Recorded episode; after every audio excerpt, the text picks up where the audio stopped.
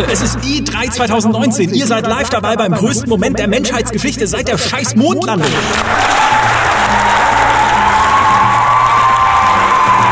Habt ihr Bock? Habt ihr so richtig Bock? Digga, ich hab Bock, das sage ich euch. Das ist der Moment, von dem ihr noch den Robotern erzählen werdet, die eure Bettpfannen leeren.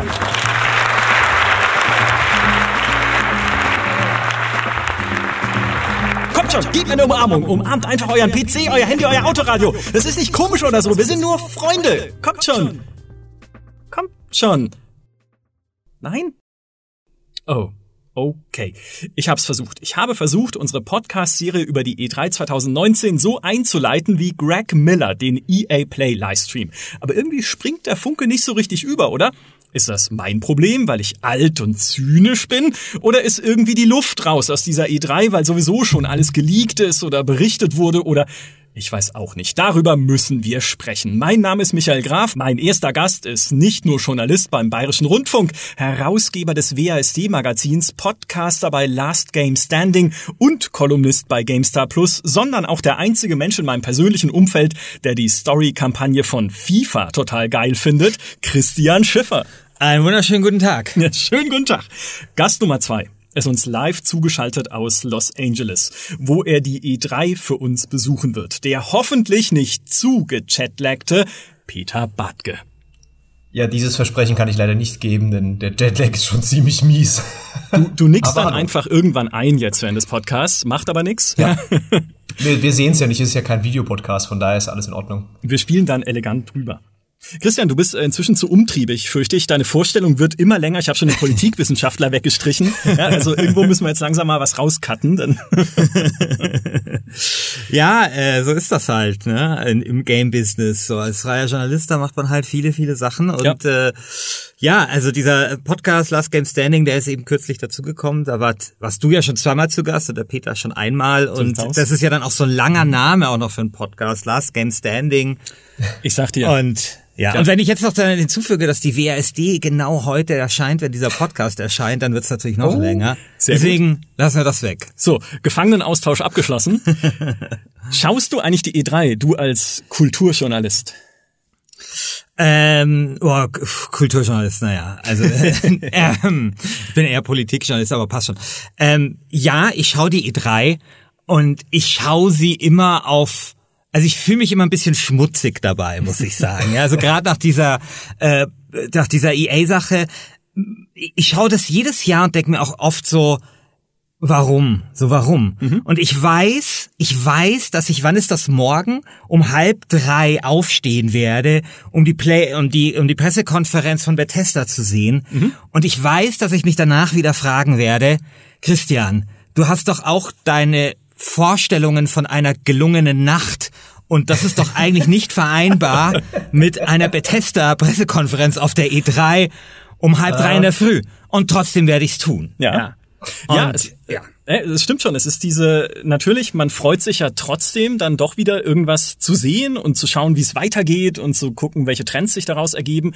Und aber gleichzeitig, wenn man es live anguckt, zu wissen, erstens, die Hälfte davon ist schon geleakt, also ich muss es mir eh nicht noch anschauen. Und zweitens, wenn ich mich damit wirklich beschäftigen möchte und in einem ausgeruhten Zustand beschäftigen möchte, dann gucke ich mir halt hinterher die Zusammenfassung an Natürlich. irgendwo zum Beispiel oder ich höre sie irgendwo an zum oder Beispiel ich lese in der GameStar. Genau. ähm, Peter, wie ist denn das jetzt bei dir? Du warst ja gestern schon bei Electronic Arts, hast dir dort die EA Play mhm. angeguckt.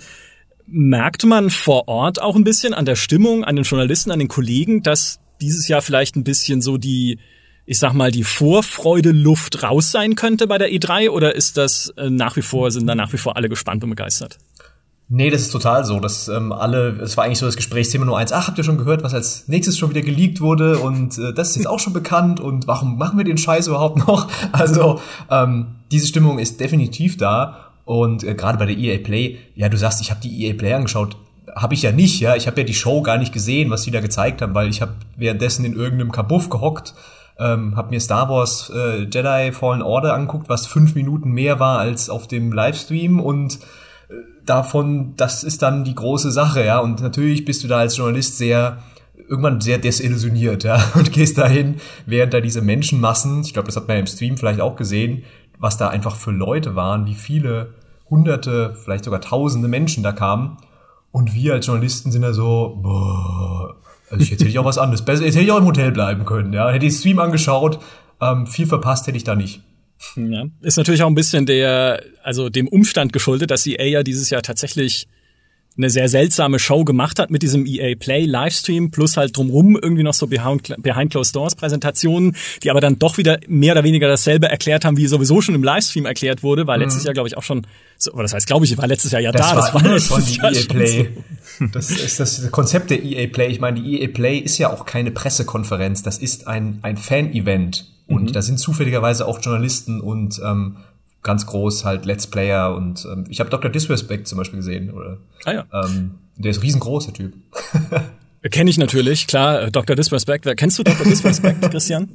Never heard of it. Ist der genauso Schnauzer? Ist der, ist der so groß wie, wie Last Game Standing? ist, nee, der ist so groß, der ist, der, der ist so körperlich groß, der ist so. zwei Meter groß. Okay.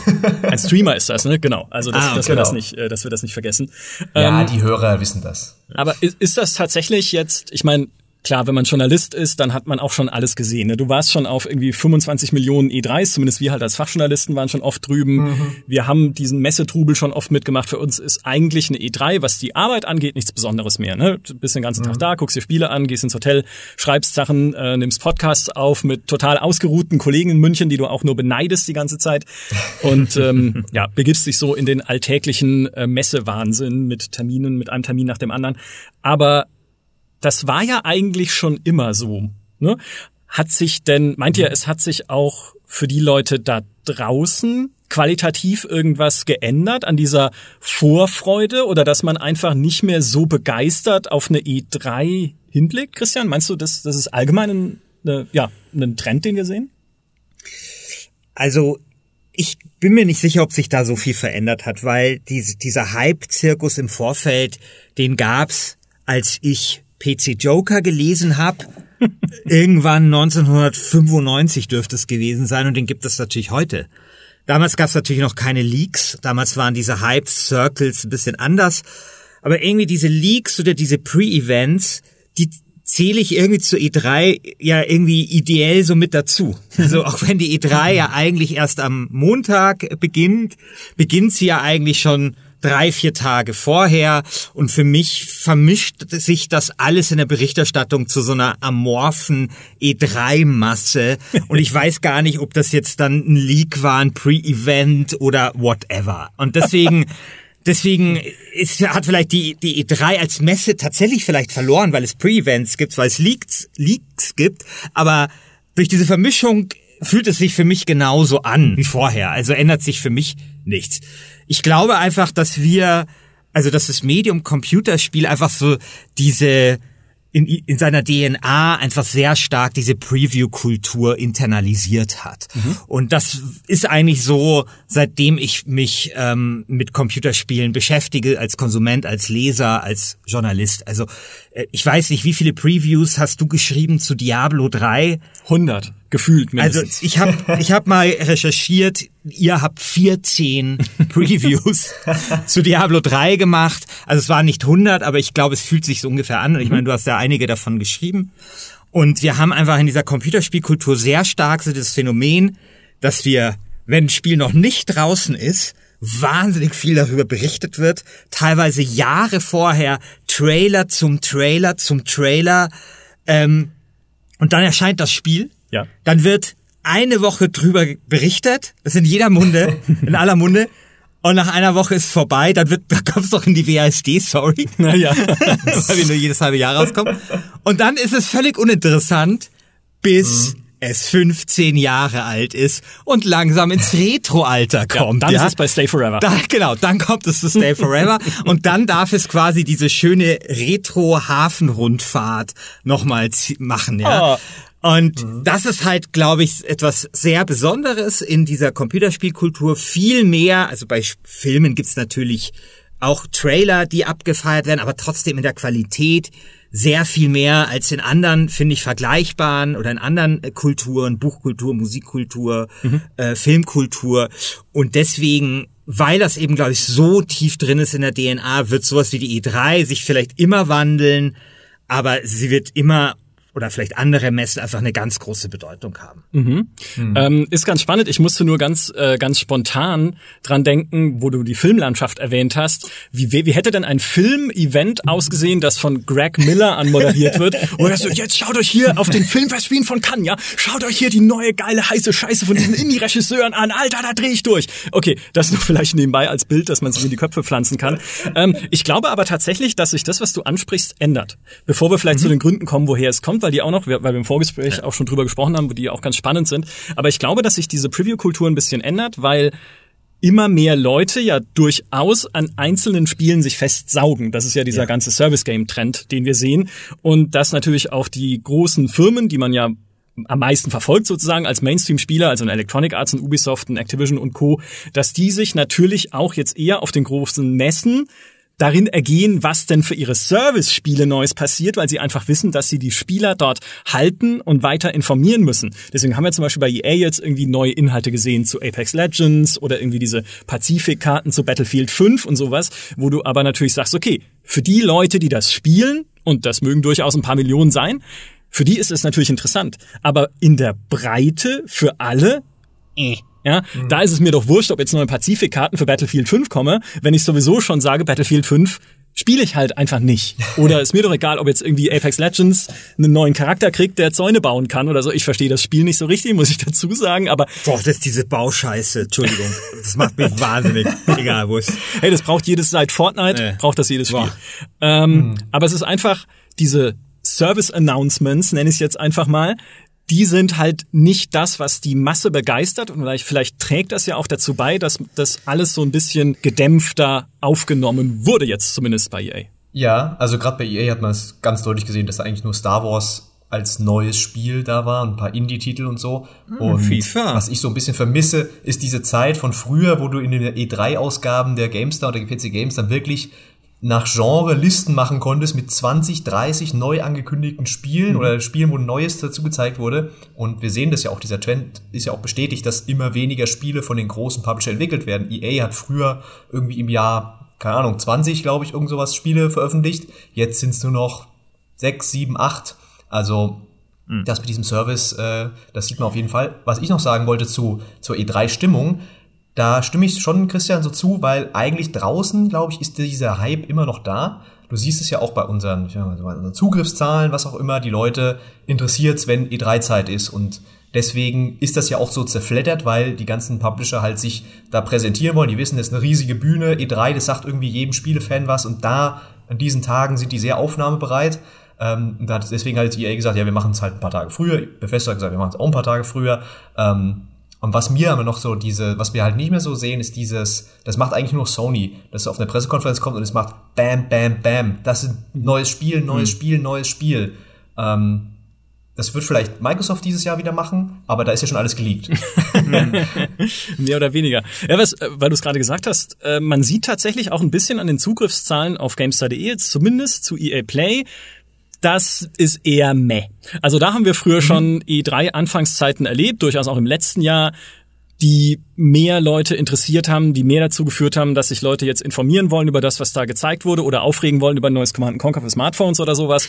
Das, es, es hat einfach, es war dieses Jahr so, es, es lief so, es tröpfelte so, ja. weißt du, dann denkst du, hm, naja, so da Liegt aber, glaube ich, an EA tatsächlich. Ja, also ich, ich, ich würde das nicht unbedingt so als Indiz für jetzt irgendwie eine größere Veränderung nehmen.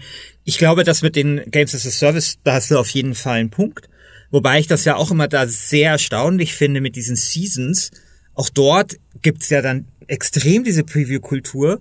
Also es ist zwar irgendwie eine fließende Kultur, also es geht eigentlich um Versionierungen der einzelnen Spiele, mhm. aber diese einzelnen Seasons wiederum, für die gibt's dann auch jeweils eine total lebendige Preview-Kultur. Also ich weiß nicht, diese Spekulationen, für, ich meine, es ist leider auch nicht mein Spiel, äh, bei Apex Legends, was da jetzt die zweite Season enthalten soll oder so, das ging auch über Wochen jetzt und ähm, ich glaube, das verschiebt sich dann quasi einfach. Da hat man so eine per permanente Preview. Kultur. So. Ja klar, ja, ja es gibt genau. immer, das ist ja genau, genau der Service Game Gedanke. Ja. Es gibt immer etwas, genau. auf das du dich freuen immer, kannst. Immer, es wird immer was dann ankündigen kannst morgen. Ja, ja, und die schönste Freude ist immer die Vorfreude. Genau. Ja, weil äh, jede, also die, wenn du es hast, ist es ja nicht mehr geil, weil dann ist die Vorfreude ja verpufft und du hast es einfach. Ja, also ich war ja, ich habe mal für den BR, das ist auch eine meiner vielen Ideen, die besser geklungen haben, als sie dann letztendlich waren, hatte ich mal die Idee, ich mache eine Reportage aus der Call of Duty Schlange. Oh. Weil da ja Leute, also hab ich mich mit dem Mikro hingestellt, weil ja Leute da sich drei, vier Stunden in diese Schlange hocken. Auf der Gamescom, oder? Auf der Gamescom, Entschuldigung, genau. Auf der Gamescom. Da war ich da mit dem Mikro, war halt in dieser Schlange von nur so 18-, 19-jährigen Jungs. Und dann waren halt von mir echt so Jungs, die kamen aus Nürnberg, waren so sieben Stunden unterwegs gewesen mit so einem klapprigen Intercity und oder Eurocity oder so, sind dann einmal durch diese Halle gepresst worden, wo einfach Milliarden Leute sind, bis in die Reihe von diesem von Call of Duty. Dann stehe ich mit denen so drei Stunden, dann spielen die dieses Spiel, was in zwei fucking Monaten eh erscheint, ja, kriegen ein T-Shirt und sagen danach, dass es das geilste Erlebnis war, was sie jemals hatten, ja, so, Ja. wo sie eigentlich sieben Stunden nur Zug gefahren und gewartet haben und zehn Minuten Call of Duty spielen konnten und ein T-Shirt bekommen haben. Und das ist, glaube ich, steckt da viel drin. Also ich habe den, ich dachte dann auch so, denen ist quasi dieses Event und diese Vorfreude viel wichtiger vermutlich, als wenn es dann endlich erscheint. Ja, dann spielen die das natürlich super intensiv, aber so, hey, ich hab's vorher schon gespielt, das lohnt sich einfach. Da kannst du auch mal äh, diese diese Entbehrungen auf dich nehmen.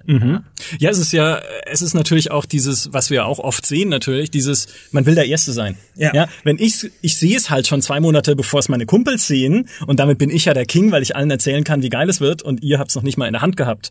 Also, das sehen wir auch oft, aber die, die Grundfrage ist natürlich, warum ist es gerade bei Spielen so krass? Ja, weiß ich, weiß ich tatsächlich nicht. Kann man, ich finde, man kann ein bisschen spekulieren. Äh, wenn, wenn man sich das jetzt, sagen wir mal, rein, äh, Kulturjournalist, rein von der Ikonografie anschaut, dann fällt halt auf, dass wir solche Präsentationen, solche großen Presseevents zum Beispiel auch bei Hardware-Produkten haben. Ja, also Apple natürlich ist bekannt und wir hatten das Früher schon in den 80ern natürlich auch und da ja Computerspiele sich auch der Journalismus sehr stark aus dem Technikjournalismus herausentwickelt hat und es da natürlich auch Überschneidungen gibt, also die Präsentation einer neuen Playstation, einer neuen Xbox für äh, anderen Konsolen, kann ich mir vorstellen, dass man sich sozusagen an dieses Ritual so stark gewöhnt hat und das irgendwie daraus erwachsen ist. Als zweites würde ich dann auch sagen, dass das natürlich was mit dem Medium selber zu tun hat. Also ähm, man unterschätzt immer, dass sich Computerspiele von anderen Medien halt doch unterscheiden. Also du kannst nicht Musik, Film und Buch und Computerspiel einfach nebeneinander stellen und das hat alles seine Eigenheiten und zum Beispiel bei Computerspielen ist es sehr stark das Feature. Ja, also es gibt bei Computerspielen eben Features, die wollen vorgestellt werden, die sind Distinktionsmerkmal, die sagen dir, warum das Spiel noch geiler ist als das letzte und das muss präsentiert werden. Und das, das sehen wir dann eben auf diesen Events, das sehen wir bei den Previews. Du hast in deinen 88 äh, Previews für Diablo 3, ich habe die ja mit großem Vergnügen gelesen, immer wieder neue Features vorgestellt natürlich, die herauskamen. Und das glaube ich ist einfach eine Eigenheit dieses Mediums und äh, führt einfach dazu, dass diese Präsentation und diese diese Preview-Kultur dann eben sehr viel ausgeprägter ist als in anderen ähm, Kulturen, in anderen Medien.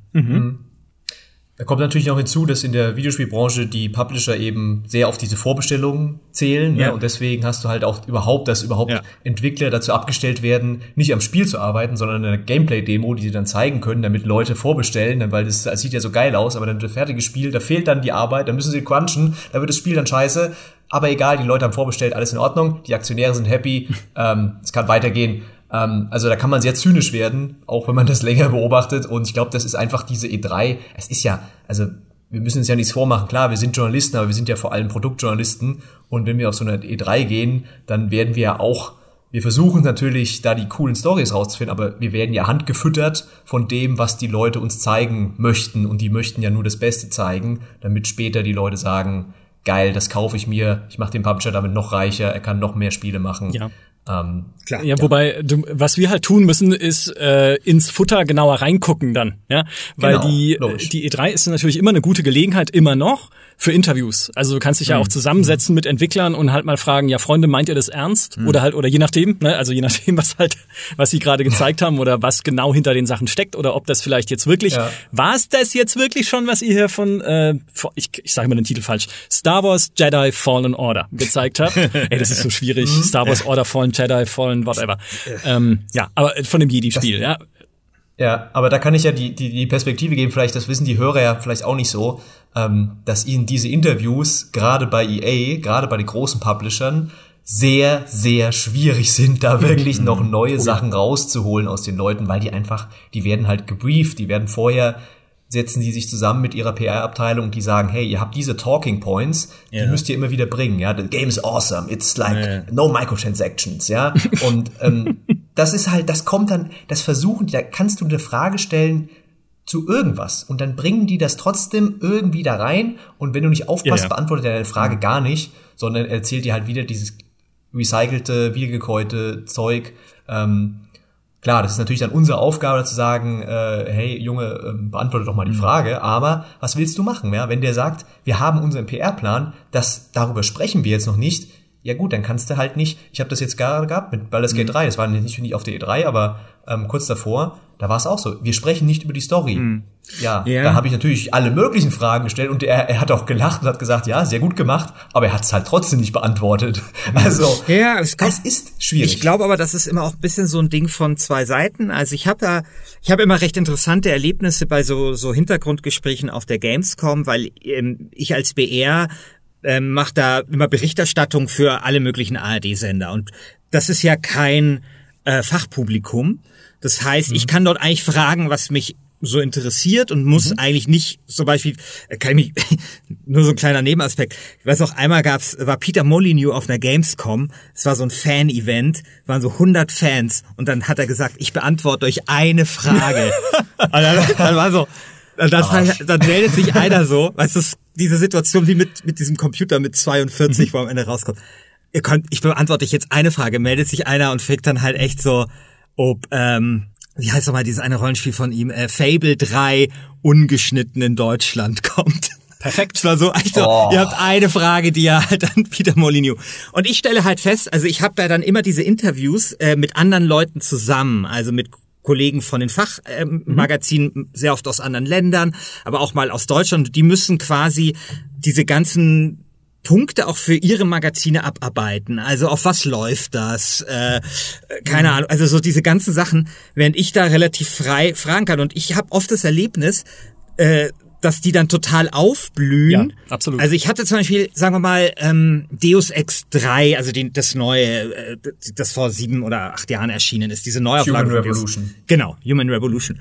Da hatte der Typ irgendwie, also David auch Fossier, also der Produzent, hat es so erzählt, dass sie sich an diesem Transhumanismus orientieren als Philosophie und dass sie irgendwie die Farbe Gold genommen haben, weil das irgendwie ein Rückgriff ist auf die Renaissance, wo man so viel über die Körper rausgefunden hat. Und der arme Kollege von der Sportbild konnte halt die ganze Zeit nur fragen, musste halt irgendwie herausfinden, ob das irgendwie auf das und das läuft. Ist da E-Sport drin. Genau, und, und diese ganzen Sachen und, und ich durfte, hab mich, ja, ich fand das echt ganz interessant mit der Farbe Gold ja. und wollte dazu mehr. Und dann hast du so gemerkt, wie der plötzlich so aufgeht und das so, so geil findet, dass man ihn jetzt mal zu dem, zu der Sache was fragt. Ja. Und ich hatte das Gefühl, der hat im Staccato jede halbe Stunde Leute sitzen, die eigentlich nur Dinge wissen wollen, über die er eigentlich gar nicht so gerne redet, sondern weil er halt eigentlich andere Themen vielleicht wichtiger findet und mhm. das natürlich auch super repetitiv mhm. ist.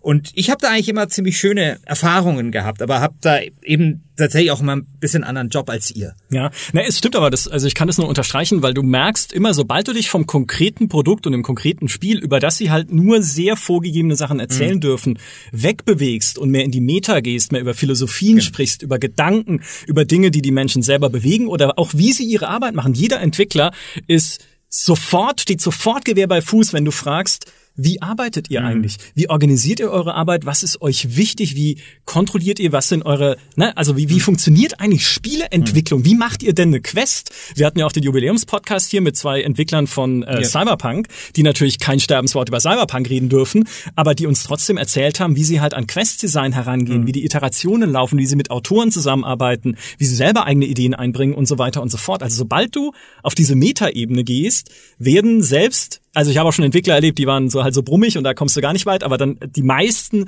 werden dann sehr, sehr redselig. Nur je mehr du halt tatsächlich in diese Feature-Details gehst, die halt viele Leute interessieren, desto mehr äh, begibst du dich wieder in die Gefilde des geplanten Kurses, von denen man nicht ein Wort abweichen darf, sonst steht halt gleich die PR-Repräsentantin oder PR-Repräsentant, die daneben sitzen, auf und sagt, Moment, ja, das ist eine spannende Frage, die beantworte ich dir auch gerne im Nachgang per E-Mail. Wir hatten das Thema neulich schon mal, weil im Nachgang per E-Mail heißt einfach, wir hören uns und Genau, sehen uns nie wieder im Arsch, Leben. Ja, genau. Ähm, und ich meine, was Peter sagt, ist ja auch völlig richtig. Ähm, Es ist ja wie beim klassischen Politiker-Interview.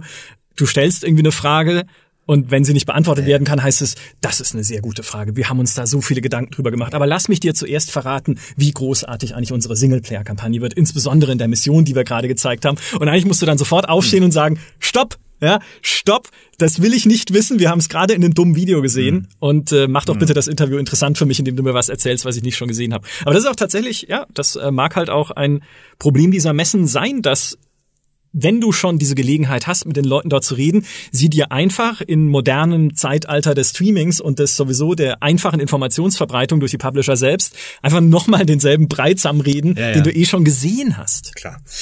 Was ich interessant fand, habt ihr dieses Video gesehen von äh, Sven Finke von Larian, also zu, zu Baldur's Gate 3, Das Rittervideo. das, das Rittervideo. Hast Peter du das gesehen, gesehen, oder? Äh, nur in Ausschnitten, aber ja. Ich weiß ungefähr, worum es ging. Also das, das finde ich, da ist dann schon auch nochmal so ein neues Ding. Da, das spricht ja jetzt weniger euch an als Fachmedien oder mich oder, oder eher uns als Fans dann tatsächlich. Ne? Also, dass man dann solche Sachen nutzt, quasi auch diesen Intermediär der, der Presse dann quasi ähm, zu überspringen und gleich sich an die Fans zu wenden mit einem Video, von dem man mutmaßlich glaubt, dass es den Fans gefallen könnte, ja. also ich fand das Video, also wer es nicht gesehen hat, das ist auch nicht so kurz, ich glaube, das dauert zwölf Minuten.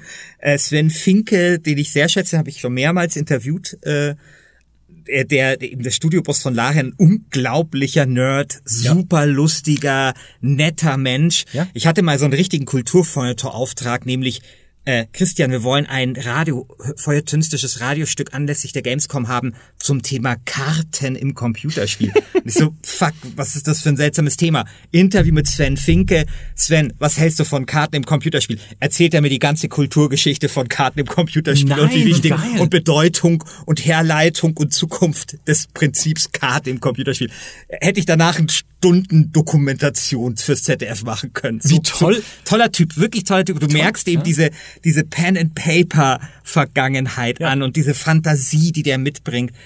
Und dieses Video ist genau so. Also es ist halt super lustig. Er rennt da in dieser in dieser Ritterrüstung rum. Die, die, die, das Video will auf ironische Art die Frage beantworten, wie sie an die Baldur's Gate 3 Lizenz gekommen sind. Und da ist halt wahnsinnig viel Se- Fanservice ähm, dabei. Also für alle Leute, die halt die Larian, Larian-Spiele lieben, Baldur's Gate lieben, das D&D-System lieben, ist da halt super, super viel dabei. Auch sehr selbstironisch. Und das ist, finde ich, schon auch interessant, also dass solche Events dann genutzt werden, um nicht nur etwas anzukündigen, sondern halt den Fans hier so richtig so nochmal was hinzuhalten und zu sagen, wird geil. Ja, ja gut, ich meine, nicht umsonst haben ja die meisten größeren und viele kleinere Spielestudios inzwischen eigene Filmkabinen, Ja. in denen sie kleine Sachen drehen können. Piranha Bytes ja, beispielsweise auch, die sehr viel offener und zugänglicher geworden sind in der Vergangenheit. Haben ja auch den besten zweiten Teil aller Zeiten gemacht. Ja, naja, äh, kann, man, kann, man drüber, kann man drüber streiten. Ich meine, ich glaube, Day of the Tentacle war besser und alles andere. ähm, aber es ist lustig, dass du das mit den Karten sagst, wenn ich das kurz einschieben darf, weil ich bin ein totaler Kartennerd. Und ich wusste nicht, dass du diese, da diese alles, Reportage was man da gemacht alles hast. falsch machen kann. Das war nur so ein drei oder vier Minuten Beitrag, wo ich mir voll viele Sorgen gemacht hatte. Und Sven Finke, ich hatte da so viel Material, ich hätte eine halbe Stunde über Karten im Computerspiel machen können. Das Geile war, ich hatte dann kurz danach ein Interview mit dem Typen von Mountain Blade mhm. und der hat auch so geile Sachen gesagt. Es waren einfach so, ich glaube, die zwei größten Karten-Nerds. Ja. Oh man, jetzt, jetzt bin ich total man kann auch viel, man kann auch viel falsch machen bei Karten. Mein Gott. Wir werden, hm? wir werden, ich wollte gerade sagen, wir werden demnächst den Kartenpodcast machen. Ja, wirklich. Da, weil das steht Last auf meiner... Stand die zehn geilsten Karten der Computerspielgeschichte. Ja, oder einfach, nein, nein, das muss einfach so eine Kamindiskussion sein. Einfach genau. ein, zwei Stunden lang nur über Karten. Ich könnte das. Ich, wie gesagt, ich bin ja. ein absoluter Karten. Ich mag auch so alte Karten in so Antiquariaten und so anschauen. Ja, super. Das ist toll. Also, super. Ähm, deswegen, das steht eh schon auf meiner Reportliste, Karten in Spielen. Ich weiß nicht mal, wie wir da jetzt hingekommen. Ach so, eigene ja, genau. Videos, die von irgendwie mit äh, Ritterrüstungen ja. und Co.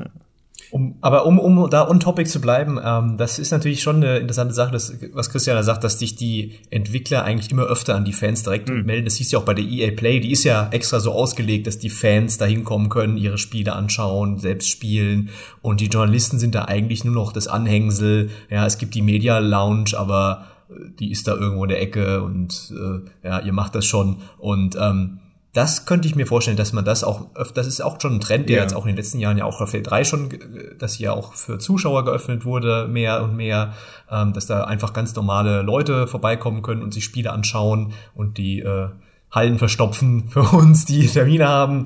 Ähm, und äh, ja, das kann man natürlich bedauern als, als Journalist, aber. Ja, da ändert sich, glaube ich, einfach euer Berufsbild. Also ich würde ja. da gar nicht sagen, also dann ist das halt einfach weniger jetzt Frontalberichterstattung, sondern mhm. verschiebt sich halt eher auf den Fokus Analyse, ja. Recherche, ja, aber das, Einordnung. Das ist halt dann Recherche als Journalist, ja, so weit kommt's noch. bis, bisweilen ähm, passiert das. Äh, das ist halt dann der Punkt, wo du sagst, dann brauchen wir gar nicht mehr auf die E3 zu fahren eigentlich, weil ähm, so ein Interview kannst du auch per Skype führen, ja, ähm, und ähm, warum dann überhaupt, also das wäre für mich so die zentrale Frage, irgendwie in fünf Jahren müssen wir überhaupt noch auf die E3 fahren, ja, wir sind ja jetzt schon ähm, wenn du das vergleichst mit vor zehn Jahren, vor fünf Jahren, ähm, einfach was für Manpower da drauf geschmissen wurde, ja, dann, dass dann halt alle einen total durchgeplanten Terminplan und hier das Spiel mhm. gucken und dann und eine Preview schreiben und hier noch ein Videofazit und so. Aber wir haben gemerkt, ich glaube, Micha, da wirst du mir zustimmen, mhm. dass sich das so gar nicht mehr lohnt, sondern es ist schlauer, die Leute zu Hause zu lassen, die Streams ja. zu analysieren gleich die Meldungen rauszuhauen und analysieren. Das kannst du auch von zu Hause. Du kannst auch mhm. zu Hause noch besser, kannst du Meinungen schreiben, ja, nicht wie ich, der jetzt total übermüdet ist, noch hier irgendwie, äh, soll mir noch schreiben, äh, ob ich jetzt den Helden von Star Wars Jedi Fallen Order gut oder schlecht finde. Das kann Bisschen genauso Milch, milchbubig soll er sein, oder? Der ist total milchbubig. Also ähm, ich hoffe, dass dieser Roboter die Show rettet, weil. Auch immer auf einem Roboter, ey.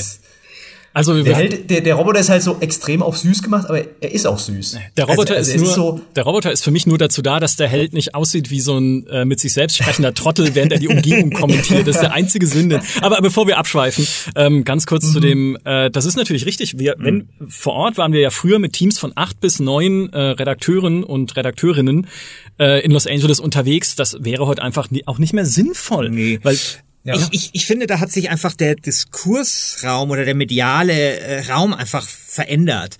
Also ich finde, so wie früher zum Beispiel Fernsehsender, das kennt man ja auch so, die typische Straßenumfrage, RTL aktuell, was halten Sie von diesem Thema und so. Heute ist die, die Entsprechung dazu, hey, wir haben auf Twitter nachgeschaut, was sagen die Leute, das stimmt, ja? ja? Und das ist ja. zum Beispiel so ein Beispiel, wo sie etwas aus der Kohlenstoffwelt in diese digitale Welt äh, hinüber äh, verändert hat, wenn man so hm, möchte. Schön, ja? ja? Und ich glaube, im, wenn man das jetzt im, im Größeren sieht, dann ist das quasi bei solchen Berichtsthemen wie der E3 dann, glaube ich, sehr ähnlich irgendwann. Also ist es denn wirklich, ähm, also ich meine, man hat ja die Leute für auch hingeschickt, um Stimmungen einzufangen, um irgendwelche Sachen aufzuschnappen. Und heute haben wir aber dieses globale Sofa namens Internet, ja, wo halt mhm. alle drauf sitzen und, oder den globalen ähm, Marktplatz, wie das ja auch dann Mark Zuckerberg zum Beispiel spricht ja jetzt immer vom globalen Fischmarkt oder Marktplatz und so. Mhm. Und, und da ist Stinkt auch da. Ja, ich weiß auch nicht, ob die Metapher so gut ist, ja, aber egal. Ähm, aber das ist ja eigentlich das, wo Journalisten hin müssen. Ja, das ist, finde ich, ähm, also nicht nur, ich glaube, wir sind jetzt quasi ja. in so einer Zwischenphase, ja. aber äh, das ist, glaube ich, etwas, was halt einfach an Bedeutung gewinnt. Und dann musst du irgendwie auch jemanden haben, der einfach schön zwölf Stunden sich schön in Reddit reinkniet, Das ja, richtig. da alles aufsaugt und wirklich dort unterwegs ist, Mhm. ähm, um, um halt ähm, darüber zu berichten. Ja. Ich glaube, wir haben jetzt quasi immer noch so eine Zwischenphase. Ich glaube, es ist schon sinnvoll, jemanden dahin zu schicken und so. Aber wenn man mich fragt, in zehn Jahren weiß ich nicht, ob wir, ob, ob das dann immer noch so das Ding ist. Aber vielleicht haben wir dann auch alle VR-Brillen auf oder Augmented Reality-Brillen und es läuft eher alles ganz an. Äh, Wir haben dann diese Gehirnchips, äh, wie in Cyberpunk vielleicht, und fangen das Also, einfach direkt. Was ich damit sagen will, also ich glaube, die, die, die Recherche oder die journalistischen Tätigkeiten, finde ich, muss man una, äh, muss man unabhängig sehen dessen, ob das jetzt ein analoger Kohlenstoffraum ist oder ein digitaler Raum. Natürlich. Ne? Ja. Und wenn das eine dann mehr wird und wichtiger ist, dann ähm, muss man da eh genauso das äh, journalistisch eben verarbeiten. Klar, es ändert sich einfach, was du analysierst und was du einordnest und wo für wen du es machst Genau. vielleicht. Ne? Also ich meine, es gibt einfach durch dieses merkwürdige Internet so viele Dinge da draußen, die man sich anschauen und die man katalogisieren und ja, hinterfragen kann. Auch gerade Reddit ist halt so mega spannend einfach, wie dort Strömungen entstehen, wie, also gerade wie Communities Ja, sich auch dort genau. verhalten, was sie diskutieren. Jetzt bei Apex Legends, wir haben das Thema gerade heute gehabt, äh, habe ich mit einem Newsautoren von uns drüber gesprochen. Naja, du sagst irgendwie, die Community fand Apex die Entwicklung in den letzten Monaten eher nicht so, aber jetzt, wo diese neue Season angekündigt wird, finden sie es plötzlich doch wieder gut. Aber was, woran, wie kommt das denn? Mhm. Ja, ja, genau. ne? Also ich, ich, ich sehne mich da nach Orientierung jetzt als Leser. Ja. Und die muss man mir dann halt liefern. Ich habe eine Frage so an den Peter. Ähm, Also ich war noch nie auf einer E3. Wie hat man sich das dann vorzustellen? Ka- Kann das denn theoretisch passieren, dass dich irgendein, sage ich jetzt mal, usbekischer Game Designer an der Schulter packt und sagt, hey, äh, ich komm, bin gerade von der Uni, ich habe jetzt hier irgendwie das total geile neue Indie-Spiel am Start. Hast du siebeneinhalb Minuten Zeit, dass ich es dir zeige. Du schaust es dir an und erkennst darin das nächste Portal und große Geschichte in der GameStar. Kann sowas, könnte sowas passieren? Ich weiß nicht, ob sowas jemals passiert ist, vermutlich nicht. Oh, aber ihr wisst, ja, aber, aber das ist ja eigentlich der Grund, wieso man dort vielleicht auch hinfährt. Ja, aber kann, g- gibt's sowas? Also kann man die kleinen versteckten Perlen dort freilegen? Ka- Gibt es sowas wie den, den, das, das, die, die, die kleinen äh, Rohdiamanten, den man so, um jetzt dann irgendwann zu FIFA überzuleiten, den man so am F-Jugendplatz der E3 schon sieht und sagt, den hat niemand auf dem Zettel, außer ich, Peter Bartke. Äh, d- das geht schon. Ähm, wahrscheinlich, also entweder musst du halt den, du müsstest wahrscheinlich, der müsste sich vorher melden, weil für uns Journalisten ist halt auf der E3 alles sehr terminabhängig und auch die, die Entwickler wollen halt eigentlich, haben ja auch ein, ein Schedule. Ähm, was es gibt, ähm, es gibt, glaube ich, auch dieses Jahr wieder den Indie-Booth zum Beispiel, Indie-Booth, ähm, wo du halt hingehen kannst und da sind irgendwie 30 experimentelle Spiele und du weißt vorher nicht genau, welche das sind oder so. Und da sind irgendwie eine mit Virtual Reality, wo du, was weiß ich, ähm, äh, in die Badewanne steigst oder so und dann da spielst oder so. Also da kann man schon Oh. Sachen entdecken. Also ich habe das auch schon gemacht und äh, habe dann auch Sachen gefunden, wo ich sage, oh cool, ähm, das, da, und das wurde dann auch ein interessantes Spiel.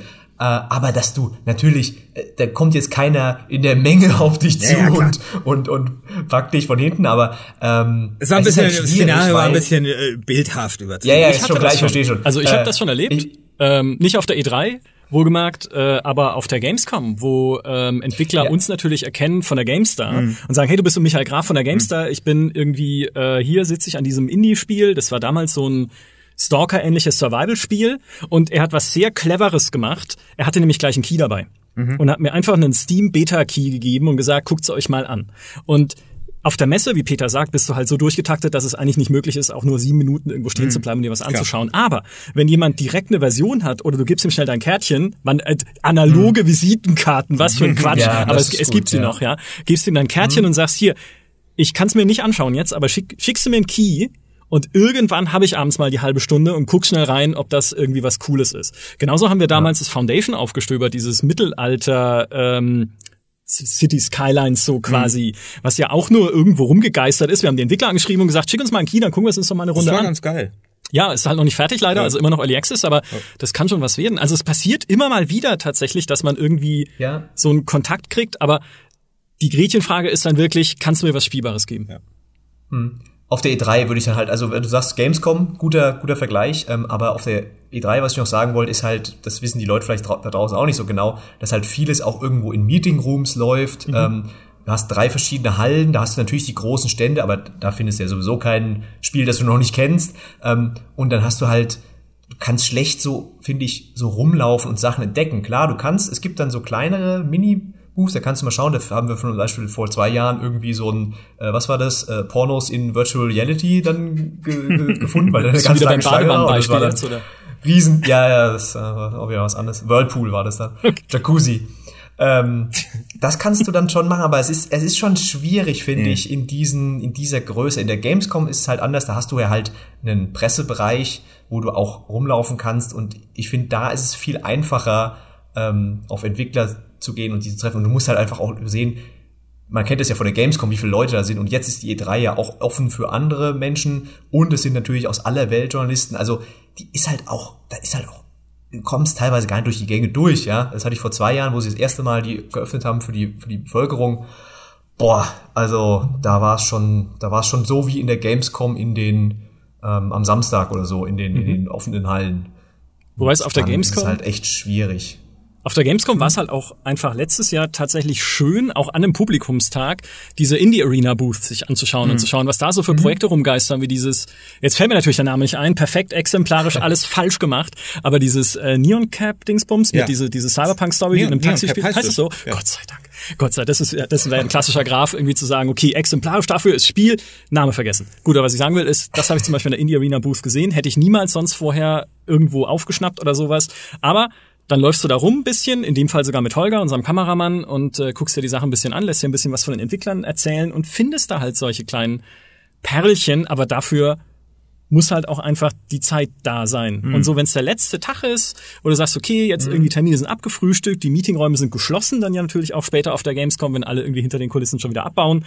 Und äh, da habe ich jetzt die Muse, mir auch sowas mal anzugucken. Für sowas ist das, ist es richtig cool. Aber was ich eigentlich sagen will, die besten Messen für sowas sind eigentlich keine Spielemessen, sondern Entwicklermessen. Ja. Weil gerade mhm. auf einer Game Developers Conference in San Francisco, die ja immer so im äh, März, Februar, März oder so stattfindet, äh, sind Leute oder Entwickler vor Ort, die natürlich nicht mit dem konkreten Interesse dahin gehen, Presse zu treffen, sondern sich dort fortzubilden in irgendwelchen Vorträgen. Keine Ahnung, wie geht Leveldesign, wie mache ich KI für Shooter, wie geht Waffenhandling, Epic, erklär mir das mal und so weiter.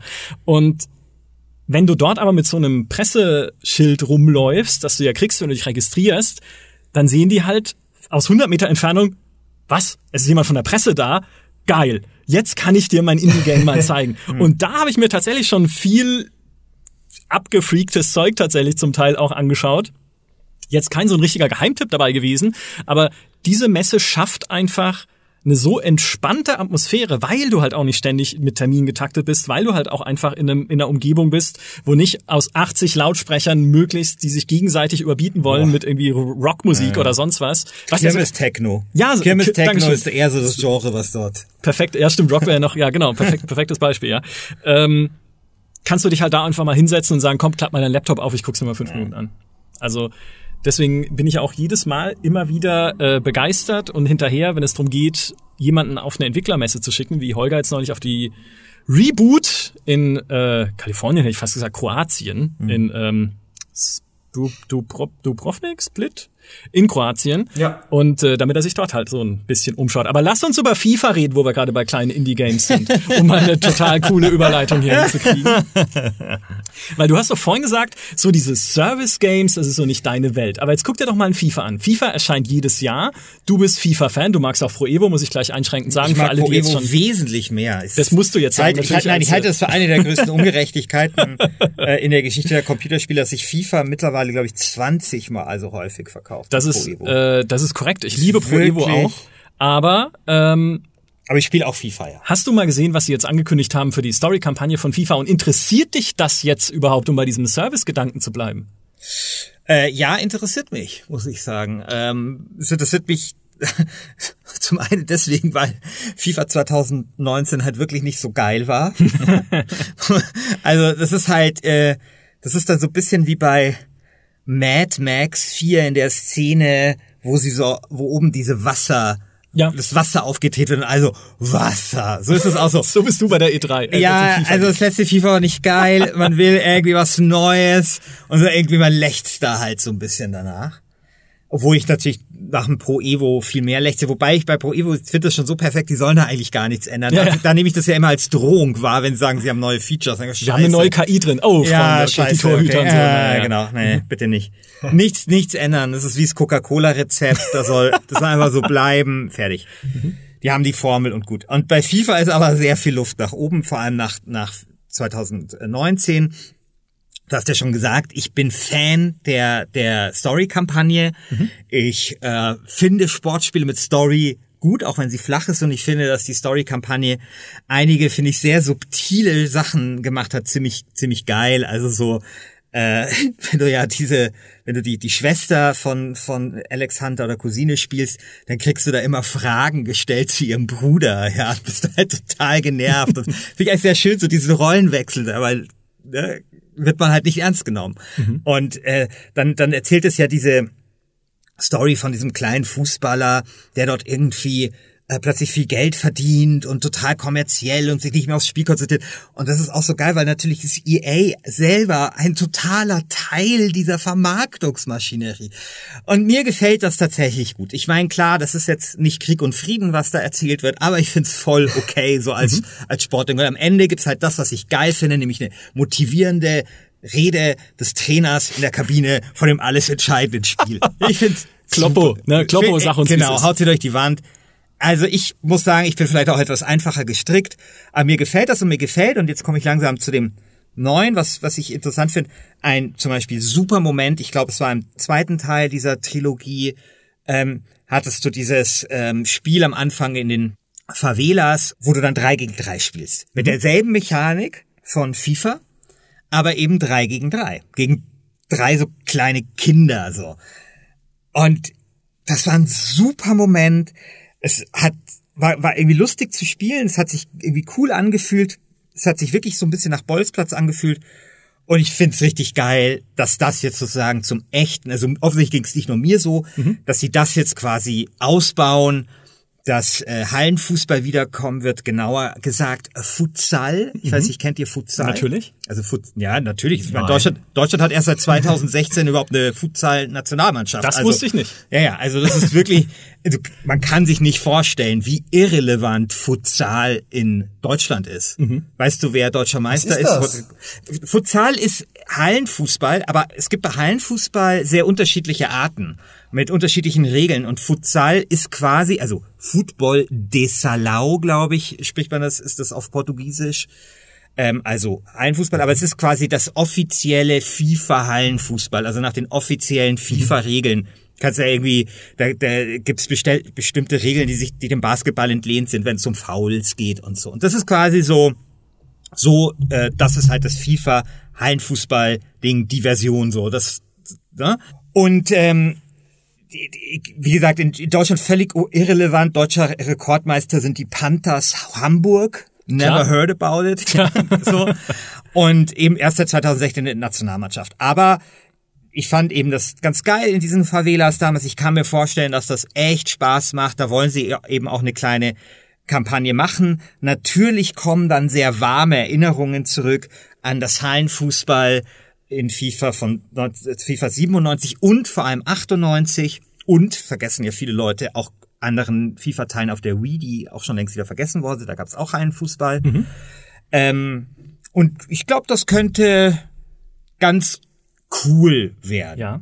Auf einer Meta-Ebene müsste man jetzt natürlich über diese Perfidie sprechen, die dahinter steckt, diesen diesen ursprünglichen Fußball auf der Straße, ne, wie du sagst, in den Favelas, zu kommerzialisieren in einem Milliardenseller wie FIFA. Aber das führt vielleicht für den GameStar-Podcast jetzt zu weit, ich find's nur lustig.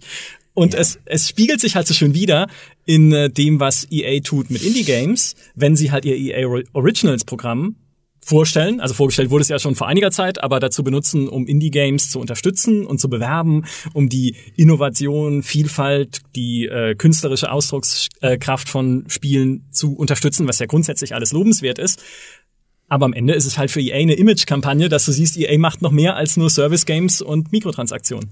Ja, das ist aber, äh, ich war ja da, ich habe ja, wir hatten ja auch einen Termin dazu tatsächlich mit den Entwicklern. Ähm, und ähm, ich fand das dann schon interessant. Also klar, das kann sein, dass es so ist und EA wird es sicher auch so sehen, aber ähm, da heiligt wahrscheinlich der Zweck die Mittel, denn Ja. du hättest mal sehen müssen, wie diese Entwickler gestrahlt haben, dass sie da jetzt auf der ähm, ja, vor Journalisten standen und ihr Spiel darüber reden konnten und darüber reden konnten, dass ähm, dass sie ja sonst eigentlich echt Probleme haben zurzeit, weil da hast du wieder dieses Thema gehabt, ähm, dass es so schwer, schwierig ist für Indie-Spiele zurzeit Aufmerksamkeit zu bekommen und richtig durchzustarten.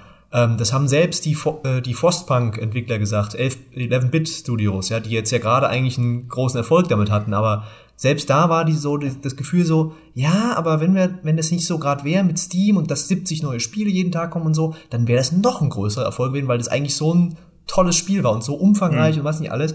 Ähm, und da kann EA halt, muss man dann doch schon mal zugute halten, dass sie da halt wirklich ähm, solche kleinen Spiele einfach die Aufmerksamkeit ähm, ja, in, in, in den Fokus rücken können. Ähm, klar, wenn da gutes Image bei die, für die rauskommt, da freuen sie sich natürlich mit, ähm, aber äh, man darf nicht unterschätzen, wie, ich sag mal, wie dankbar die Entwickler dann auch sind, dafür da mitzumachen zu dürfen. Ja, also ich finde ja diese, ist das noch Indie-Diskussion immer ein bisschen langweilig, muss ich fast schon sagen, weil, weil da werden eigentlich immer dieselben Argumente ausgetauscht, aber man kommt auch nicht so richtig vorwärts. Also übrigens, da, da kann man tatsächlich mal den Vergleich mit anderen Medien ziehen.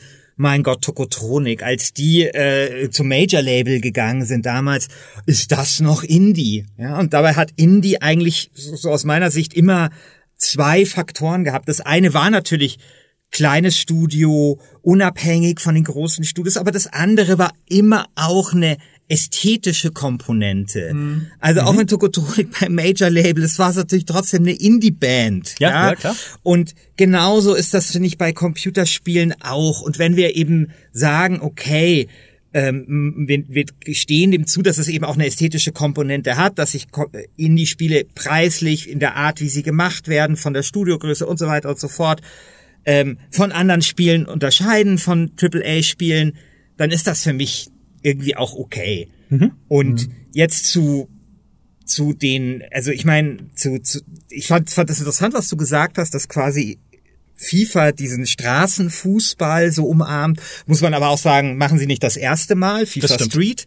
Und da muss man auch sagen, Mai, ähm, das macht die FIFA-Organisation natürlich die beliebteste, der, be- der beliebteste, dieser kleine sympathische Sportverband. ja, Kommt jetzt die Der Verteidigungsrede für die FIFA, ja. der kleine sympathische Sportverband, wo ja nach äh, nach Blatter jetzt Infantino so richtig aufgeräumt Ja, klar. hat und Ja, ja, so. genau. Und, naja, so. Die machen das natürlich- seit jeher. Klar. Und da muss man, darf man sich auch nicht in die Tasche lügen. Äh, ich, ich war auf den ersten Fußballspielen, als es noch nicht kommerzialisiert war im Stadion. Also so mit sieben, acht, hey Leute, das war nicht, war nicht nur geil. Ja? Nicht- es war nicht alles geil, Ja, es war, ist es schon besser, sagen wir mal, äh, also so sehr ich Kla Kl- Klatschpappen und Audi Cups und sowas alles irgendwie verabscheue. Es war früher, als es noch nicht kommerzialisiert war, sondern quasi nur irgendwie äh, die, die Leute halt mit ihrem Bierkästen hingegangen sind. Es war auch nicht nur geil. Ja, so. Für achtjährige Jungs zum Beispiel. Äh, was ich auch gerade gesagt habe, war ja tatsächlich auch äh, ein bisschen Augenzwinkern und überspitzt gemeint, durchaus auch in Bezug auf EA und die Indies, weil EA Originals ja tatsächlich auch ein Programm ist, an dem EA selbst nach eigener Aussage nichts verdient.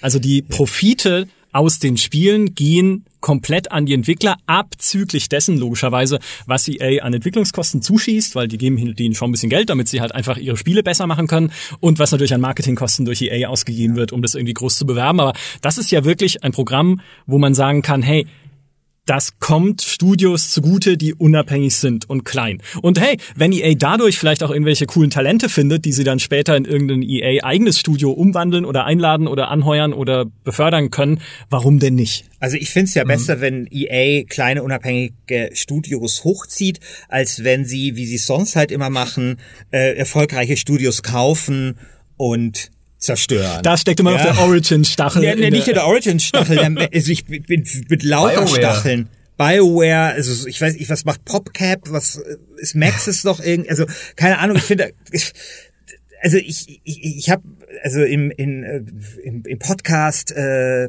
The Pod, mhm. da hat der ehemalige Chefredakteur der GameStar und der, der, der André äh, Peschke oder ich glaube, es war sogar ein Games-Artikel, wo das alles so ein bisschen relativiert wurde. Mhm. EA macht das alles nicht immer so kaputt. Sorry, ich bin nicht convinced. Wenn ich mir das so anschaue, ich sehe da wenig Gutes. Ja, und ich finde, wenn man äh, EA-Kritik unbedingt betreiben möchte, und ich finde, da gibt's gute Gründe, dann sind diese guten Gründe aber andere als jetzt die Förderung von Indie-Studios, sondern es hat für mich eher was mit äh, äh, Sammelkarten bei FIFA zu tun mhm. und und äh, Lootboxen und Glücksspiel und solchen Geschichten, äh, die ich wirklich äh, kritisierenswert finde. Ja, da mhm. wird's mal spannend, wie es damit weitergeht, weil jetzt natürlich USA, ja. noch mehr genau über Verbote diskutiert wird. Es gab diesen Senator oder Kongressmitglied, äh, Abgeordneten, der irgendwie dann wieder ein Verbot aufs Tableau gebracht hat als Vorschlag und so weiter und so fort. Also was uns da in den nächsten Monaten noch erwartet, jetzt wo auch die WHO mit der ja. Suchtdebatte dann eingestiegen ist. Ja, aber das ist ja eben das äh, Tragische an der WHO ist, dass sie da nicht vernünftig unterscheiden, mhm.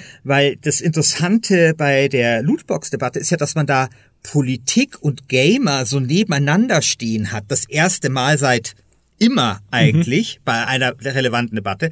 Ich meine, äh, im Bayerischen Landtag gab es einen Antrag der Freien Wähler zum Thema Lootboxen vor Was? eineinhalb Jahren. Ja, ja. Oh, okay. ja aus der Opposition heraus. Mhm. Äh, und, und solche Sachen hast du plötzlich.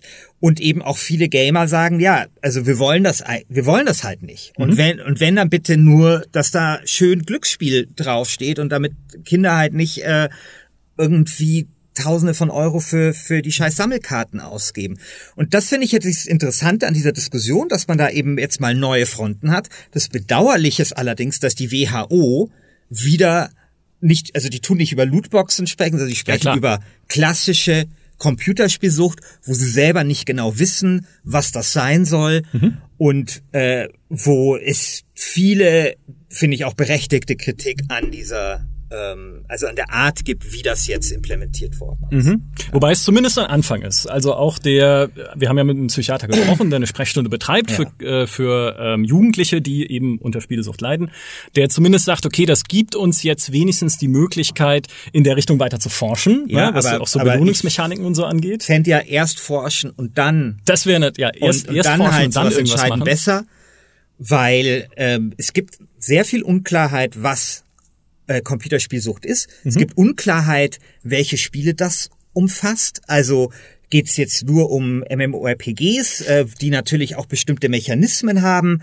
Jetzt wird aber plötzlich davon geredet, dass auch Fortnite darunter fällt, wo du ja eigentlich, also das ja mechanisch ganz anders funktioniert und auch von dem Belohnungssystem ganz anders funktioniert und, und diese ganzen Sachen. Und man weiß auch oft, dass es eine sogenannte Komorbidität gibt, also Leute, die intensiv spielen, oft auch andere Ursachen dafür verantwortlich sind. Also da gibt mhm. es eine Reihe von offenen Fragen. Stattdessen haben wir jetzt diese Pathologisierung von Spielern, ähm, wo man auch weiß, das ist so schön, da gibt es so ein schönes Wort, ist dann nicht zeitkonstant, weil die meisten Spieler lassen es halt sein. Ich meine, wir haben, ich ich habe mich letztens damit beschäftigt. Vor zehn Jahren hieß es, World of Warcraft sei Heroin aus der Steckdose. Ja, mhm. waren Überschriften in der SZ, Heroin aus der Steckdose. Heute wissen wir, dass die, dass dieses Heroin von einst mal 13 Millionen Leuten nur noch von ein oder zwei Millionen Leuten konsumiert wird. So krass sind halt die World of Warcraft äh, Zahlen gefallen. Jetzt gibt's halt ein neues Heroin aus der Steckdose. Das ist angeblich Fortnite.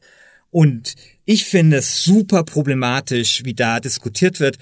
Ich habe mich sehr geärgert. Es gibt ähm, diesen großen äh, Filmemacher, ähm, oh Gott, wie heißt der denn? Deutscher, der diese Film gemacht hat mit äh, Herzog. Ähm, Werner Herzog? Ja, genau, Werner ja. Herzog. Mhm. Der, der hat einen Film gemacht übers Internet, wo er einfach behauptet, dass äh, Leute, die Computer spielen, Windeln tragen, weil sie nicht aufs, aufs Klo gehen wollen. Und das ist irgendwie eine Lüge oder sagen wir mal eine, eine eine Behauptung, für die es seit ungefähr 15 Jahren keinen Beleg gibt und trotzdem kommt das in so einem Film einfach rein. Also, mhm. sorry, äh, wir sind jetzt ein bisschen abgebogen, es ärgert mich, also ich verstehe schon, dass das ein Problem ist, aber es ärgert mich, wie diese Entscheidung gefällt wurde, so dass man die Bedenken aus meiner Sicht nicht ernst genug genommen hat. Ja, zumindest mit den Diskussionen, die dann draus ja. entstehen, ist natürlich immer die Frage, ne, wer spricht worüber. In Podcasts trägt man manchmal Windeln, wenn es zu lang dauert. Das, also, aber das, das ist ein, ein, ein völlig anderer Aspekt jetzt der ganzen Debatte. Wir sind ein bisschen abgeschweift. Wie sind wir hingekommen über die äh, Indie-Games und Electronic Arts und, und lobenswerte Programme und Kritik an Lootboxen. Genau. Lootbox genau, wiederum echt weg damit. Das, das, das ist okay. Stattdessen erleben wir ja tatsächlich noch mehr Lootbox-Kommunikation ja. äh, und mehr also, mikrotransaktionsbasierte Kommunikation. Das verstehe ich nicht. Ich verstehe es nicht. Also ich verstehe es schon, wenn es ums Geld geht, natürlich. Ja, aber, aber es trägt ja auch dazu bei, dass es einem wieder ein bisschen Freude wegnimmt aus dem, was da erzählt wird. Also natürlich aus dem Faktor, den ich vorhin schon gesagt habe, ne, was halt Service Games sind und was machst du in Service Games rein, wenn sie doch eh laufen und immer weiter erweitert werden für nix. Ja, Mikrotransaktionen halt, um sie zu finanzieren.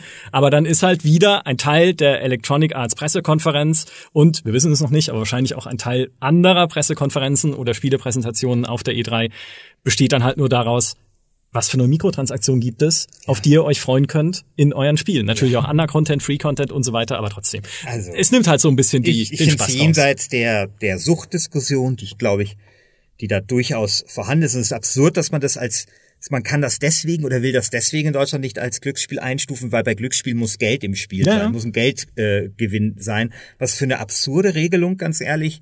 Aber ich verstehe es auch rein systematisch nicht, weil ähm, da kaufen sich halt bei FIFA irgendwelche E-Sportler, müssen halt immer 3000 Euro investieren, bis sie halt ein halbwegs konkurrierendes äh, Team haben. Ich meine, sorry, was ist denn das für ein Bullshit? Ja. Also ist das für ein Bullshit, äh, das quasi nicht der Skill entscheidet, sondern irgendwie das Geld. Ja, aber das ist wie der Formel 1, da baust du ja auch ein teures Auto, damit er möglichst schnell ins Ziel kommt. Ja, na gut, naja, naja, also da, da gehört schon großes Ingenieursding dazu. Hier gehört halt Richtig. Geld und Glück dazu. Und das finde ich ist ein bisschen zu wenig. Und ich verstehe nicht, wieso sich die Leute damit zufrieden geben. Also ich bin ja jemand, ich kritisiere die Games, äh, Games Community oft dafür, dass sie immer alles nur Scheiße findet. Also dass immer gibt's eine Veränderung, kommt Stadia, oh, jetzt kommen diese Free-to-Play-Dings da nochmal, oder jetzt kommt irgendwie Early Access, ah, oh, jetzt bezahlen wir irgendwie, jetzt müssen wir werden jetzt zu Testkaninchen äh, runtergedickt. Ich finde, dass die Games-Community sehr oft sehr gut darin ist, Dinge scheiße zu finden. Formulieren wir es mal so. Gerade wenn es irgendwelche Veränderungen angeht. Und ich habe schon viele Veränderungen mitbekommen. Manche davon waren gut und manche waren nicht so gut. Aber ich finde, wenn es halt eine Sache gibt, gegen die man sich wirklich sträuben müsste mit allem, was man hat, dann ist es diese Lootbox-Scheiße. Ähm, da finde ich, ist jeglicher Pessimismus und jegliche Ablehnung aus allen Poren, die man so hat, angebracht. Zum Glück haben wir einen durchweg immer positiven Menschen zugeschaltet aus Los Angeles, der hoffentlich noch wach ist, weil ich jetzt eine Weile lang nichts mehr von ihm gehört habe. Peter, bist du noch da? Ja, gerade noch so, aber es ist schon äh, hart. Wir gehen jetzt hier in Richtung äh, fünf, nee, sechs Uhr wird's jetzt gleich. Also ja, ich habe fünf Stunden geschlafen, von daher sorry, wenn ich da ein bisschen ausgeklingt war. Kein Problem. Und äh, wenn du jetzt nicht in der Stadt wärst, in der die Smogglocke alles Leben tötet, würdest du jetzt auch langsam die Vögelchen zwitschern hören vom Fenster und so weiter in Los Angeles, ist das natürlich unmöglich. Ja. Deswegen vielleicht noch die letzte Frage. Äh, freust du dich jetzt eigentlich dann auf die nächsten Tage und auf deine Termine oder ist es eher so ein, ach komm, dann schleppe ich mich mal rüber zu der Messe und guck mal, was es da noch gibt? Äh, Gott sei Dank gibt's ja noch ein paar Termine, auf die ich mich tatsächlich freue. Zum Beispiel gibt's ja dieses Spiel mit C und ja. Punk am Ende. Ja. Ähm, das ich ja sehen werde, haha. Ähm, also da gibt's durchaus noch, noch ähm, Potenzial für, für schöne Erinnerungen. Äh, aber was ich, auf was ich mich tatsächlich gar nicht mehr freue, ist irgendwie zu diesen Pressekonferenzen hier hingehen, weil mhm. ähm, das kann man sich wirklich sparen. Und meistens ist es sogar für uns als Journalisten hier eher noch schlechter, weil entweder sitzt du in dem Orpheum Theater, wo meine langen Beine immer auf äh, Höhe der Ohren des, des anderen Typen auf der, in der nächsten Reihe sind, oder äh, du wirst wie bei Bethesda auf so einem Platz einfach gescheucht mit tausend anderen Fans und sollst dann im Stehen dir am besten noch Notizen machen zu irgendwelchen Trailern, die sie da zeigen. Oh also Gott. Presse, das ist, das heißt, es, sie heißen ja auch schon längst nicht mehr Pressekonferenzen und das zu Recht, weil die Presse spielt dabei keine Rolle mehr. Mhm. Also ist es dann fast schon, also besser, sich das hier um halb Total. drei in der Früh anzuschauen. Na klar, du ja. kannst da auch viel mehr, du kannst sofort äh, darüber schreiben, du kannst dir sofort Gedanken machen. Ich muss mir erstmal den Laptop aufmachen, äh, WLAN gucken und äh, dann irgendwas schreiben. Also da, das, das, da, ich weiß nicht, ob da noch einer sich das vorstellt, dass wir auf den Pressekonferenzen sitzen und da irgendwie live tickern oder so. Das macht natürlich das Home-Team, mhm. äh, ist da viel besser für aufgestellt. Worauf ich mich freue, ist einfach jetzt, wenn die Messe wirklich losgeht, also diese ganzen Pressekonferenzen oder was auch immer, Shows, Events, ähm, lass das mal endlich mal vorbei sein. Ja, wir haben vorher noch ein paar Sachen, wo wir was anspielen können vielleicht vor der E3, aber wenn es dann mal richtig losgeht, dann bin ich auch wieder so richtig im E3-Fieber und sage, mhm. geil, jetzt morgens rein in die Halle, äh, guck mal da, guck mal da, guck mal da, äh, jetzt Cyberpunk sehen, mit den Leuten reden und wenn du dann wirklich da vor Ort bist, dann macht's Spaß. Ja. Aber diese, diese an, ja, diese Tage davor, das ist, ja, ich will nicht sagen vergeudete Zeit, weil wir machen ja auch schon was hier, aber es ist sehr anstrengend mit wenig Ertrag. Und äh, ich bin immer noch sauer einfach, dass EA mir meinen freien Samstag einfach weggenommen hat, weil früher sind wir immer hierher gekommen am Freitag. Am Samstag sind wir nach Santa Monica gefahren, sind nach Six Flags, haben ach, sind Achterbahn gefahren. Ähm, das geht alles nicht mehr. Also das ist nur so meine persönliche, oh mein Gott, der arme Spieljournalist. ähm, Kritik an der E3. Das ist, äh, das ist nur eine Anekdote, die jetzt überhaupt nichts mehr mit irgendwas zu tun hat, aber so ist es halt nun mal im GameStar-Podcast, wenn er sich dem Ende zuneigt. Mir ist jetzt gerade bei den Pressekonferenzen-Tickern eingefallen, was du erzählt hast. Ich kannte mal die Leute, das waren nämlich Mitschüler von mir, die den Live-Ticker auf der Homepage des Karlsruher FC, äh, SC betrieben haben, des KSC, wo sie über die Spiele berichtet haben. Und natürlich waren sie nicht vor Ort im Stadion, weil das alles viel zu aufwendig gewesen wäre und dann hätte das Internet nicht funktioniert, sondern sie saßen halt schön vor Sky oder äh, damals Premiere oder was auch immer, wo halt das Spiel lief und haben sich's halt im Fernsehen angeschaut. Aber sie haben den Ticker immer so geschrieben, als wären sie vor Ort. Mensch, Leute, ist ja wieder heute eine geile Stimmung hier in Offenbach und hoffentlich hauen unsere, ne, hauen unsere Jungs immer richtig den paar rein und so.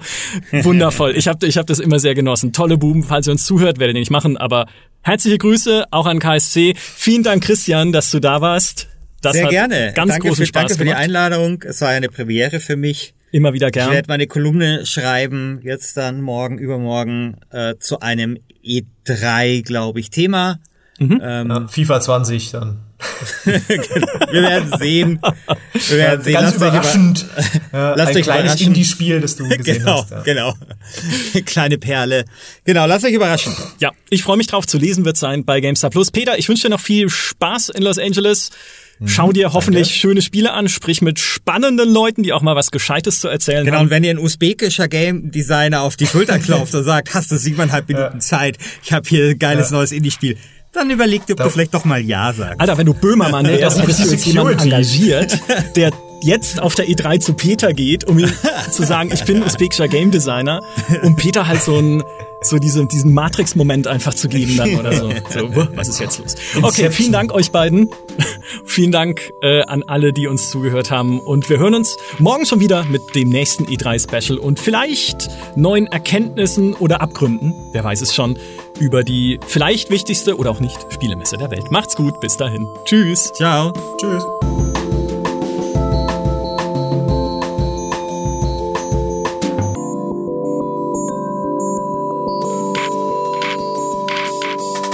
Ja, ich bin gar nicht mehr gewöhnt dran, dass äh, du nicht hier bist. Ja, es ist traurig, aber ich werde ja. wahrscheinlich jetzt Heiko einfach aufwecken, weil der nämlich genau neben mir äh, das Zimmer hat. Und ich weiß nicht, wie, wie, dick die Wände sind. Ich musste mich auch gerade auf seine Seite setzen, weil da ist der Schreibtisch leider. so, mal schauen. Wenn du jetzt, wenn du dich in Rage redest jetzt, angesichts von EA. wahrscheinlich. Zum Glück haben wir einen durchweg immer positiven Menschen zugeschaltet aus Los Angeles, der hoffentlich noch wach ist, weil ich jetzt eine Weile lang nichts mehr von ihm gehört habe. Peter, bist du noch da? Scheinbar wirklich nicht. Okay, Cut. ich lasse mal weiterlaufen. Aber, ups, scheiße, falscher Knopf. oh no!